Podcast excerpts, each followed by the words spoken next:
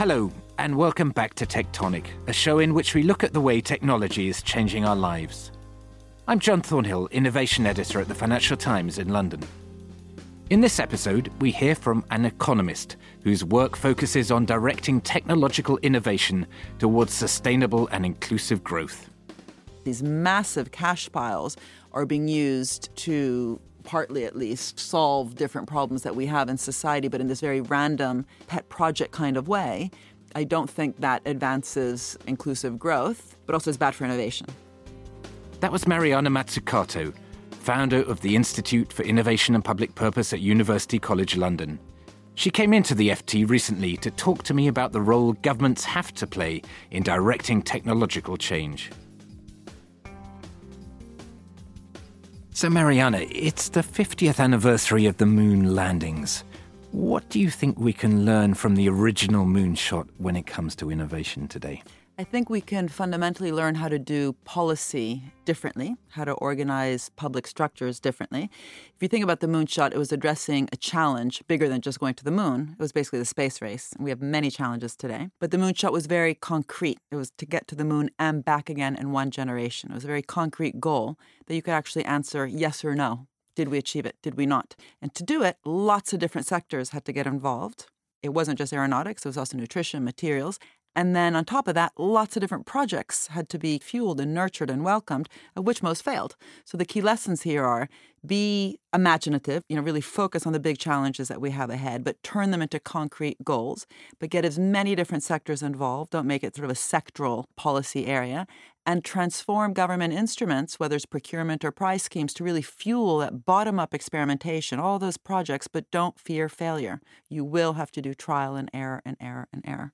You also have to mobilize enormous resources, don't you? I mean, the amount of money that was spent on NASA at that time was staggering. But they didn't worry about that. That was really interesting. They didn't actually say, okay, this is how much money we have. Let's see what we can do with it. They said, this is what we're going to do, and we'll find the money, which is, by the way, what they do when they go to war, what governments around the world do when they go to war. I've never heard any government say, oh, nope, we can't go to Afghanistan. We don't have any tax revenue.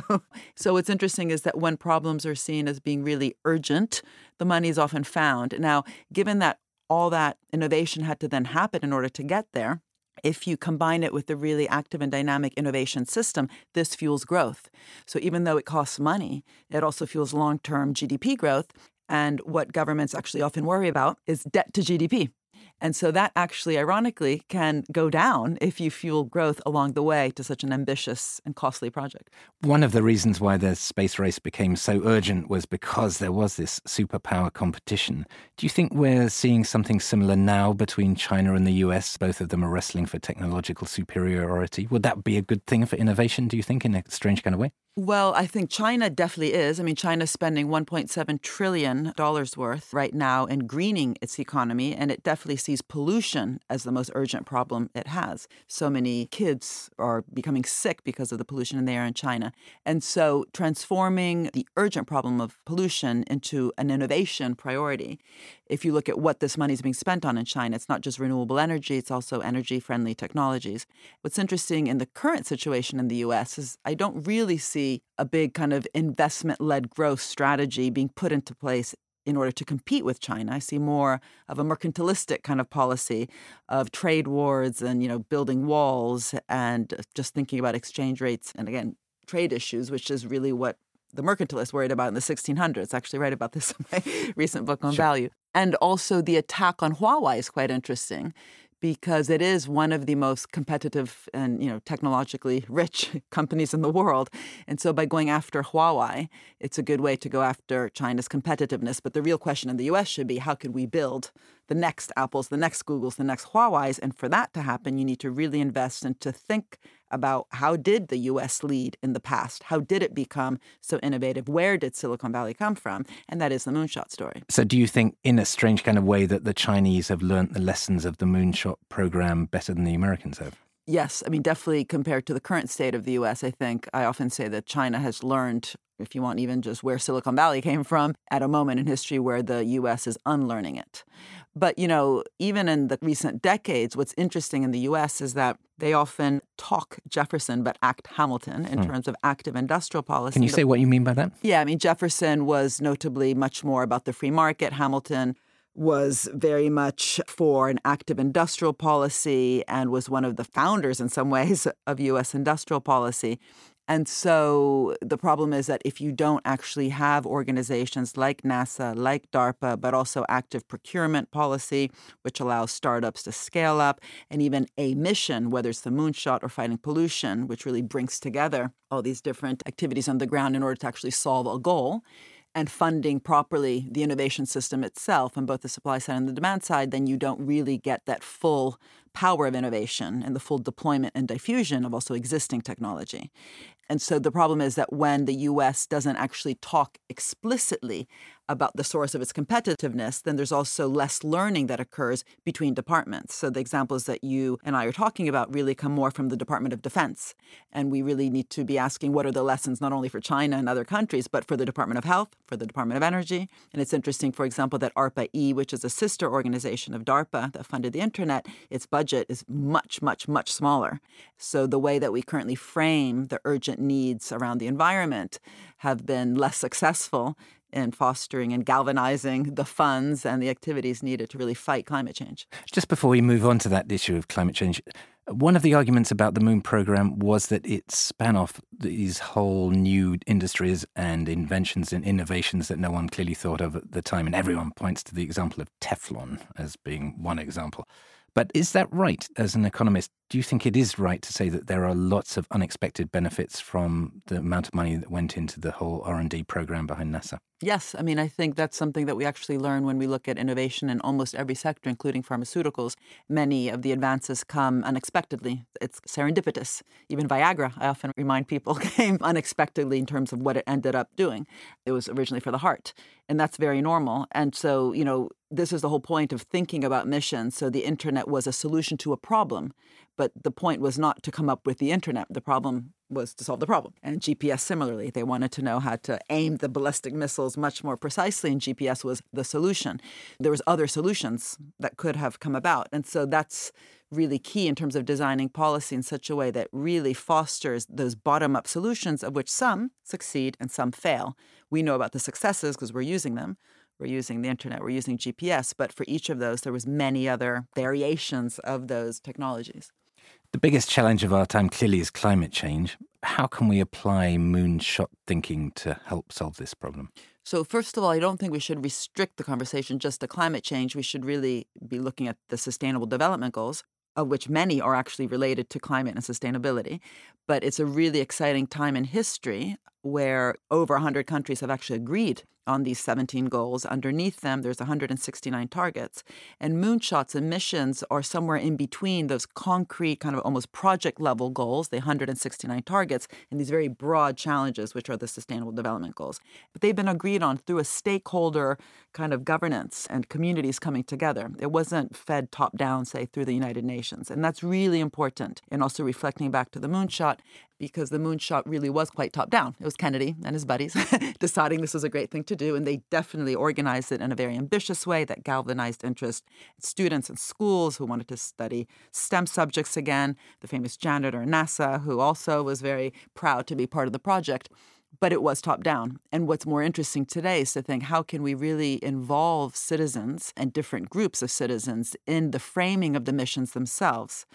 Also the labor movement, labor unions can get involved in that process because otherwise they might just be worried about defending workers against the transition from brown industry to green industry. So there is a concept, for example, of the just transition, but trade unions were not at the table defining the transition in the first place. So climate change is key. It's definitely the biggest challenge we have today. The IPCC report told us we have 12 years left, but that's a broad challenge turning it into a mission requires thinking of concrete goals. For example, with the work that I've been doing recently with the European Commission, we said 100 carbon neutral cities across Europe. and you can actually say yes or no. Did you achieve it? Are you getting any closer after five, seven, or 10 years? If not, turn the tap off and start doing something else. This also, by the way, is a lesson from the moonshot. The organizations like NASA or later DARPA have often been just as good at turning the tap on as turning the tap off. Mm-hmm. And turning the tap off means being flexible, adaptable, monitoring the process, having long termism. It's not going to happen tomorrow, but also knowing, you know, when is it going wrong? We have to pivot, do something differently. How do you get the public involved? How do you get the civic engagement in setting missions and then helping to implement them? Well, as an economist, this definitely is not our area of expertise. but what I have to say about it as an economist is that it requires changing how we think about markets. Markets shouldn't just be fixed. We can't look at the climate problem as fixing the negative externality market failure, but really co creating and co shaping the market. And that requires the public sector, the private sector, and the third sector, of which trade unions, for example, are part of that, but also civil society organizations, to come to the table to really both talk, but also to invest, to innovate, to think creatively about what kind of markets are we actually going for. So, if we want inclusive and sustainable growth, that's going to require a particular type of market. And so, you know, there are lessons around this. So, for example, in Germany with the Energiewende policy, that really came out of a struggle also with the Green Movement, which brought sustainability to the fore of the political discussion for many years, for decades. And then Merkel, a politician, was able to encapsulate that into a concrete mission for the country. And there, what was interesting was again that it really required lots of different sectors to innovate, including the old sectors like steel. So the steel industry, through the Energiewende mission, which was co-created through a green movement, at least originally, required steel to lower its material content and didn't tell it how it to do it, so that's the bottom up bit, but you know, it ended up happening through repurpose, reuse, and recycle. And this is also really, really interesting because this means, from the economics perspective, that we need to think of this market co creation also in terms of changing how public and private interact. This is not about being business friendly or simply nudging businesses, but really creating some strong conditions attached to the huge public investments that many industries receive, whether it's in energy or in pharmaceuticals. Those conditions should be about transformation towards reaching public goals. Now, this is quite a long way ahead of the public debate, which, to crudely summarize, I would say really was still in the world of a binary division between the market and the state, between the public sector and the private sector. Government is part of the problem, it's not part of the solution mentality. Do you think we've moved beyond that now? How can we get the market and the state working to co create markets, as you suggest? I believe in examples. And so there's some parts of the world and some organizations and projects which I think exemplify a new narrative and a new framework and something different from the old style, the state versus business, and at best, you know, de risk and facilitate private activity. So, an example of this would be what's happening today in Barcelona, where the mayor, uh, Ada Colau, with her digital team, is really thinking about how to change the relationships. It's not just about taxing the tech companies or worrying about privacy, but really asking how can we actively co create the value in a city whereby the data that's generated every time you click on a Citymapper or anything actually goes back to some sort of publicly governed repository, and by public I don't mean the state, but really public through also different types of organizations, which then fuels innovation which benefits citizens, for example, in public transport. And that's really interesting because that means changing how public and private can actually be working together to create a more symbiotic partnership as opposed to what we've often seen, unfortunately, to be a bit of a parasitic partnership, especially in the case of data where the technology itself to retrieve the data, internet GPS, was funded by the state. The data is of the citizens because they are creating data every time they're clicking, really allowing the citizens to benefit from that. And some are also looking at how to make it a monetary reward. I think that might be interesting, but what's more interesting is how to create also more collective rewards that, for example, improve the cities that we live in. Now, some of that debate ends up with people arguing for data taxes, that the Googles and the Facebooks of this world are amassing enormous data sets about all of us, which is of enormous public value as well. Do you think there's an argument for taxing them on the basis of their data, in the sense of asking them to share their data sets in the way that, say, German insurance companies do to enable new competitors to come into the market? Is that a useful way of thinking about the assets that they have created and that they hold and can be used for broader purposes? So I think this question has to be tackled on multiple fronts. There's no one solution. I think the first one is not to use the word that you've just used, which is the kind of wealth or data that they've created, because the point is it's been collectively created. And that's part of the reason why we really need to be renegotiating the deal because if it really was that these companies were just amazing, you know, geniuses that just did everything on their own, then it's harder to say, you know, why you should be able to regulate them because that might stifle this amazing innovation. As soon as you say the innovation actually has fundamentally come from a much wider set of social structures and different types of actors, then you by definition, have to pause for a minute, worrying about the reproduction of that system and ask, are we then siphoning out the rewards from what in the end was a collectively created system into just fueling profits for a subset of the actors. Hmm. And of course, they are innovative, but the question is where are the other structures that they have benefited from? And are we sure that we're also funneling funds back into those? But also, you know, innovation has both a rate and a direction. So that directionality of the innovation, which the moonshot was an example. This wasn't just let's just fund a bunch of things in space and see what happens. It was let's get to the moon. That was a direction. We could be trying to create a system whereby these very large funds that are going into innovation from the public sector are more directed to actually solve public goals. So we don't need more Twitters necessarily. we need much greater solutions, more ambitious solutions, again, to problems underneath those 169 targets for the Sustainable Development Goals. Now, we can't tell companies what to do, but when there's such large public funds going into the system, then of course you can. And so that's one issue. Another one, of course, they should be taxed. But the question is, in terms of thinking about the competitiveness of the Support for this podcast and the following message come from Corient. Corient provides wealth management services centered around you. As one of the largest integrated fee only registered investment advisors in the U.S., Corient has experienced teams who can craft custom solutions designed to help you reach your financial goals, no matter how complex.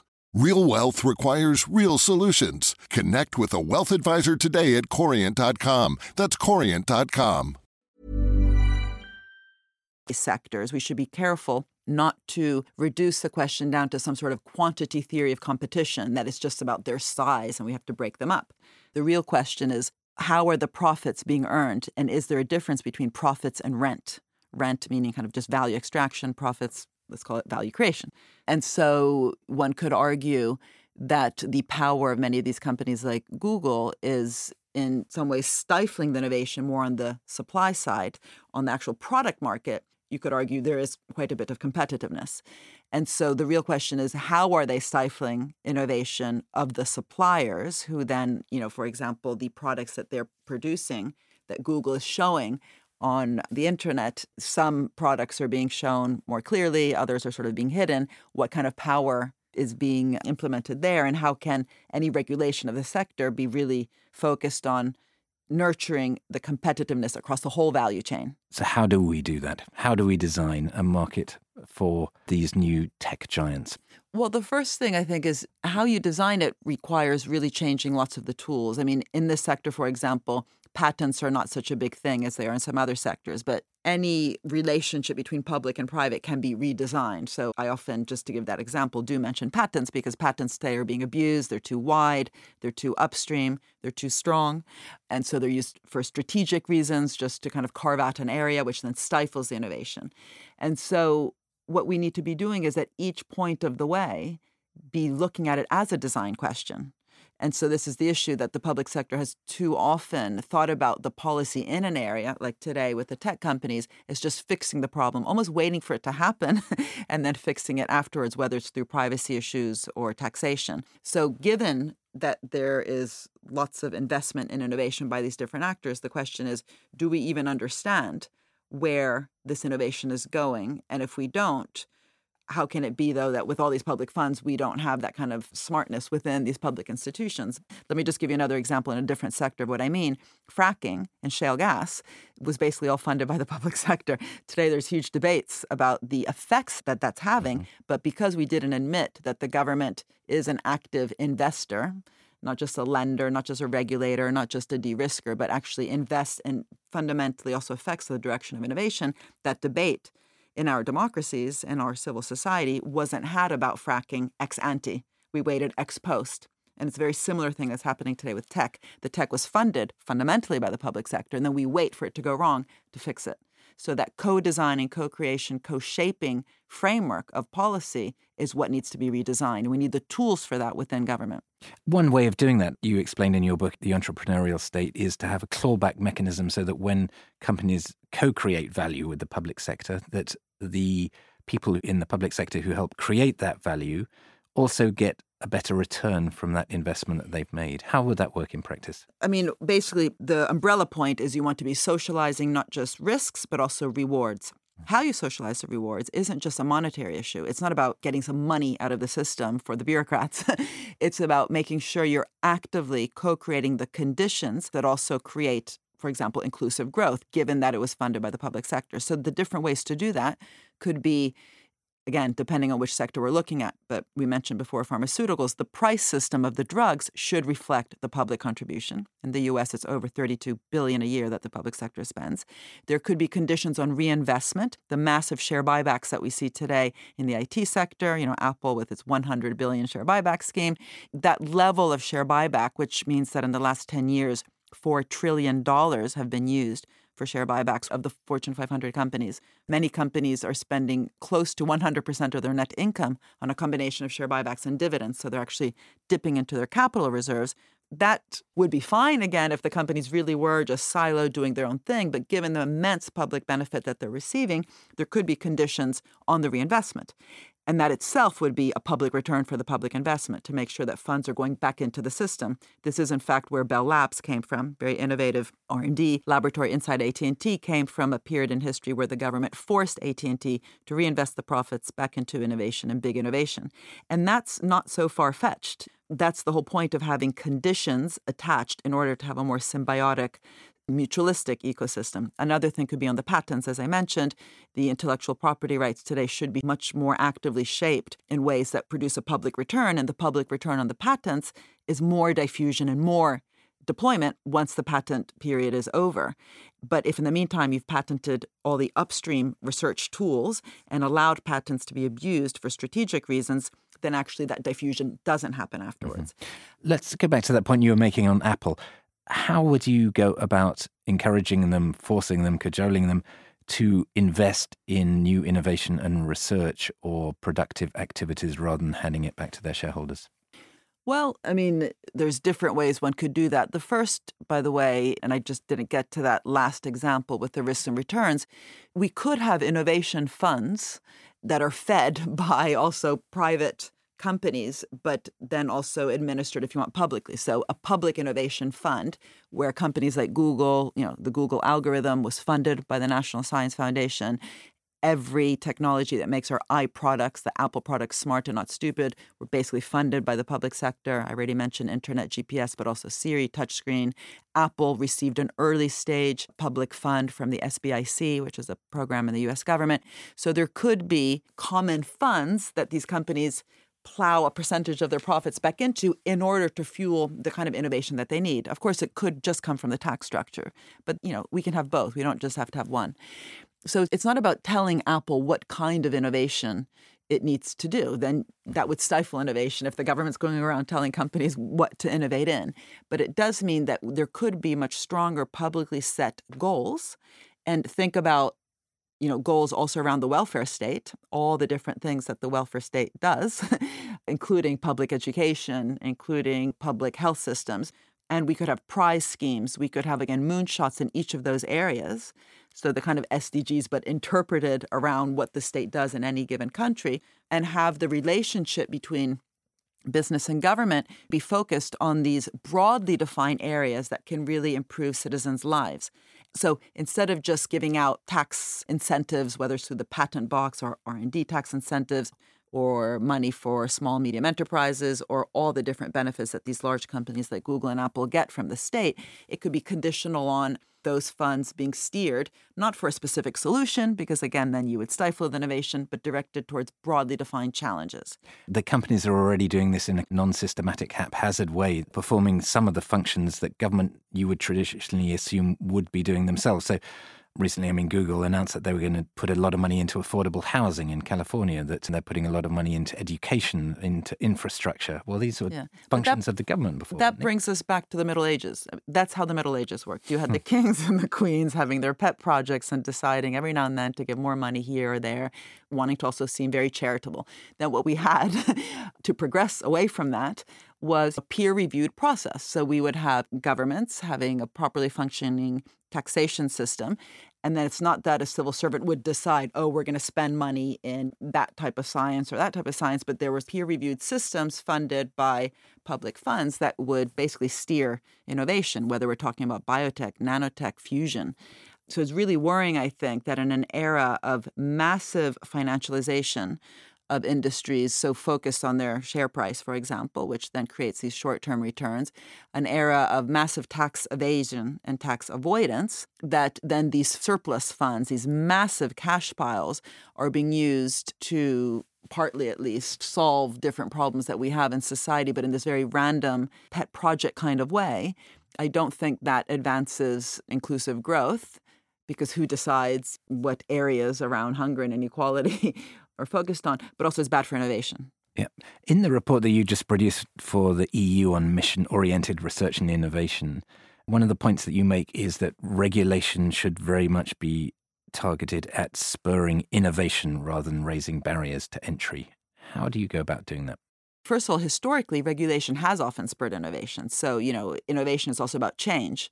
And if you can make money just by working in your status quo way, then you might not think about how to make money new ways. So, regulation by setting standards, for example, of working conditions, of toxins in our food, has forced companies to then think differently and to come up with new solutions. So, we know that almost by definition, regulation, if it's about also not just nudging, in some ways, forcing companies to behave differently in order to meet some public goals around health and other areas has historically then forced them to invest in new solutions.